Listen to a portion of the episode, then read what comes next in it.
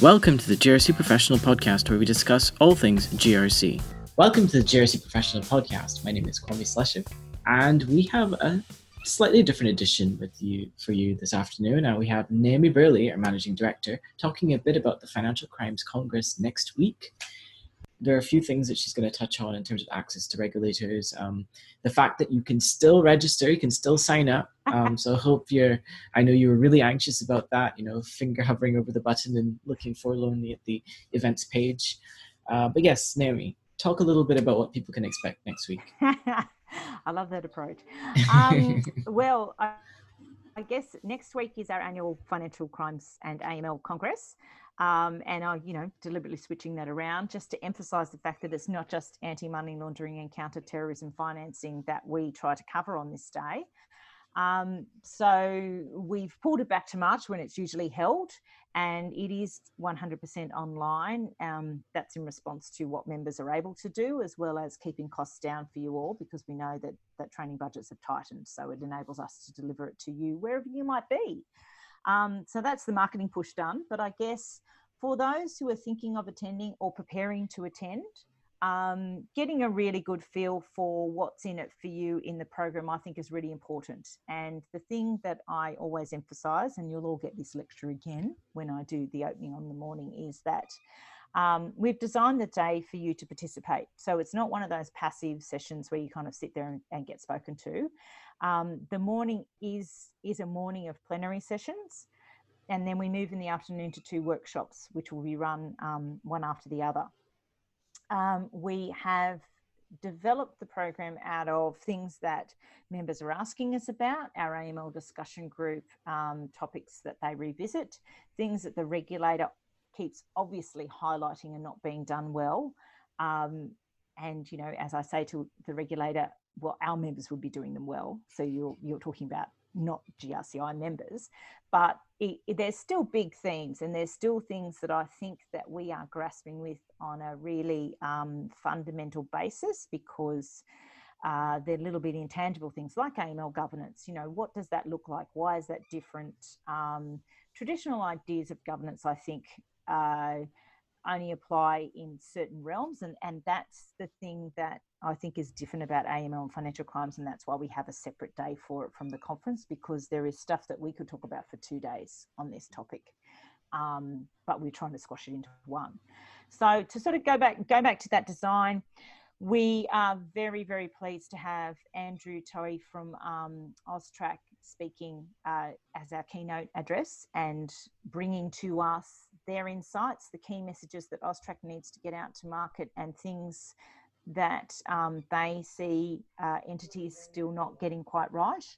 Um, and then that will take us into having a really deep dive look into tranche 1.5 um, to understand what that is versus um, versus uh, I think someone else was referring to another 1.5 and why it's confusing, whether you're affected and um, what you need to do and make it really practical where Andrew Ham and Julian Hun, who, who, are running that, are going to take a little bit of a, um, a, legal versus risk management perspective on that so that we can really make real that translation between, okay, so your organisation got some legal advice, but you are required by Austrac to do something with that.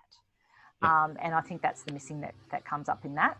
We've got a session on anti-bribery and corruption because there's been some really interesting things happening in, in that lately, and a session on modern slavery uh, as well. Same thing, really interesting things happening in that space, and our level of sophistication in this area really needs a big uplift. There are some um, organisations who who have no excuse for not understanding this or having tackled it or having the resources and intelligent people working there who could have analysed this, who have seemingly popped it in the too hard basket and it, and it really is a really important time to lift that. Um, so we're very fortunate to have a really good speaker who'll be able to take us through some of the typologies because data helps you do your risk management better. If I uh, sorry. interrupt real quick, so I know that um, every year we usually have somebody who helps everyone sort of get a better understanding of how to do their SMR reporting and their TTR reporting and all the various reports. Is there going to be somebody who's going to help um, people with the sort of report they have to put out for the human slavery aspect of it because I, I, know that based on what's come out of uh, what I've seen online, that there's been some challenges and some of the things that people have submitted have not been up to scratch. No, no, they haven't. Yeah. Look, I, I, I, do think Kim's um, session will really help you be able to uh, put some some um, pragmatic ideas into place around that statement. So make yeah, make it a real thing as opposed to saying all the right weasel words, but not yep. actually even understanding yourself what it means for your organization. So yeah, definitely can take some of that data to understand how modern slavery occurs and how your organization participates in it. I think that's mm. I think that's the core thing because it's very easy to sort of sit back and go, well, I don't do that, or our organization doesn't do that. I think you need to get real. And, and this is a common theme across across the AML and financial crime space. You need to get real. It's it is happening, and your organisation will be touching on it in some way, shape, or form. And that is why it's come into legislation requiring you to do something about it, because we've all been in denial. So, you know, bringing things into legislation is a lot of work. Um, if it's come to that point, it means it's it's a real thing. Um, so I don't subscribe to that whole, oh, it's all become a nanny state kind of idea. I subscribe into the, it took someone a lot of work to get this this far. There must be something behind it. You know, there, there's a great deal of smoke. So yes, Kim will translate that into real pragmatic kind of um, data that you can then take that and go, okay, well, if that's what's going on, let's have a look at what's going on in us and see if there's anything that that matches up. Mm. Yeah, definitely definitely but yeah and that's that's our approach to the design. Um, you know i think that's what you're touching on. We try and make it very pragmatic so you could take it back and it's not just not just telling you about what the legislation says because you all know that. It's how to make it how to translate it into something in your program. Um, so our tech session very similar. We're yes. talking again with um, jay third eye. They're going to be running this one as a panel again but again, like last year, we're not we're not having a tech demo. We're having we're getting to capitalize on their experience with implementing it to and the questions they've had from clients to learn how you can use the tech to prove your compliance. I mean, that's the title of the session, but that feeds into all our other topics for the rest of the day the AML governance piece, what you can report to your board. Use your yeah. technology as your tool as opposed to just putting it in because you've got a whole pile of data, if that makes sense, then turn that on its head. Yeah. Um, now, oh, sorry, I, I should yes, have um, spelled it out. Uh, you said Kim, so that anybody who's listening to podcasts, we're referring to Kimberly Randall, um, who's executive director of Fair Supply. Yes, sorry. sorry. just, just sticking that in there. Right, continue.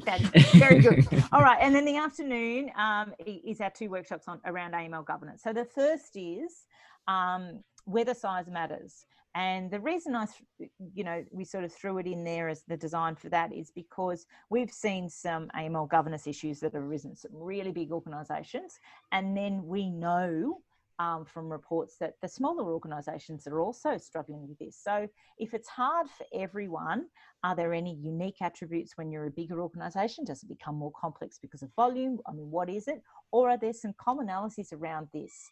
And really, what we want to do with this topic is basically turn it on its head and let's discuss what good AML governance would actually look like from our, and that's everyone who'll be participating, our perspective, not just mine or the moderators.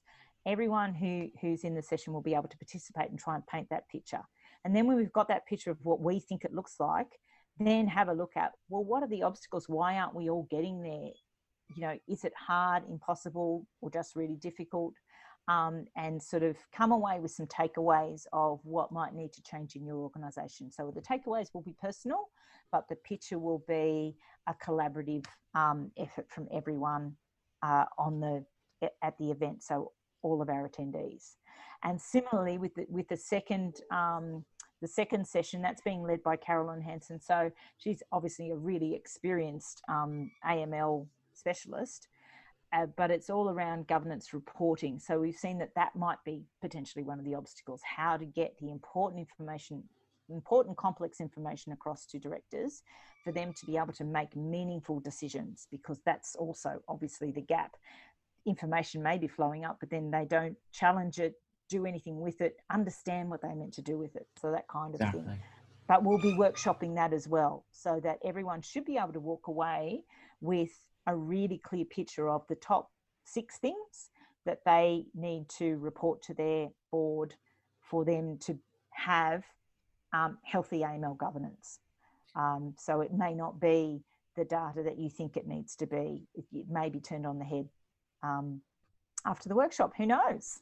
Yeah. Well, I know last year there was definitely a question about the quality of, of governance, uh, quality of the reporting to um, those on the board, and mm. whether the reports were structured in such a way that um, those on the board actually understood what the critical issues that they were supposed to be paying attention it's to. A re- it's a really tough yeah. one because if you're if you're a a, a, banking person, let's go to the big ones. If you're a banking executive and you've worked your way up to becoming a director and you've got immense experience in banking, that's great. You've got a long tradition of what needs to be reported yeah. up. You've gradually learned over the past 20 to 30 years what, vaguely what a risk report looks like in general terms.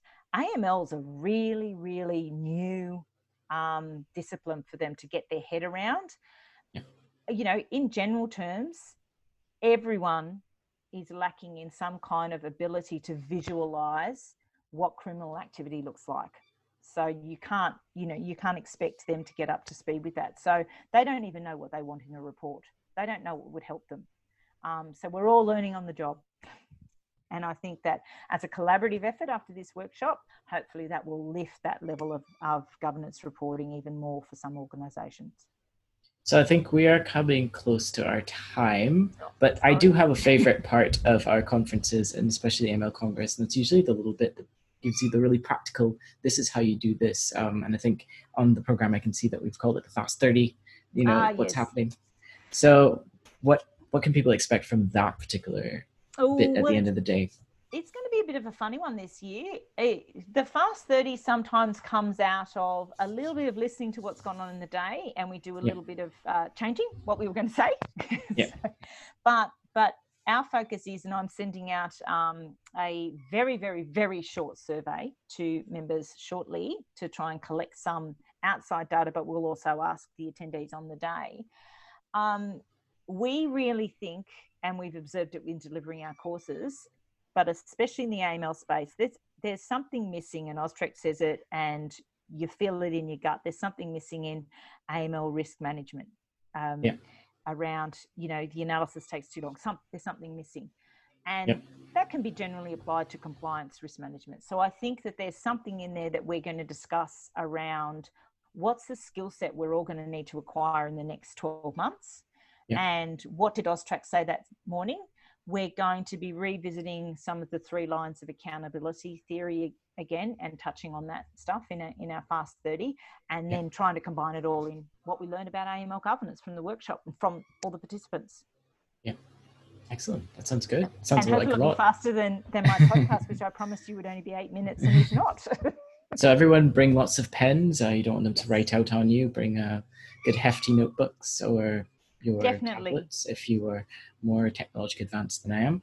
And um, yeah, should yep, be a good yep. session. Look, we, we, we look forward to seeing you there. There'll be some pre-reading going out early next week for everyone who's registered. So get registered. Um, and there will be some post uh, post event stuff. So, you know, the usual slides, but we're also trying to capture some of those things from the workshop and make sure that they go back out to you. LexisNexis, our, our um, uh, supporter again this year will also be providing another paper that you can use to brief your board and your uh, leadership team about what they need to know and what you got out of the session this year. So thank you to LexisNexis as well for doing that because that's a really important piece of work. Excellent. All right. Well, thank you very much for your time, Naomi. Thank you. This podcast was a production of the Governance, Risk and Compliance Institute, and the music was produced by Rob Neary.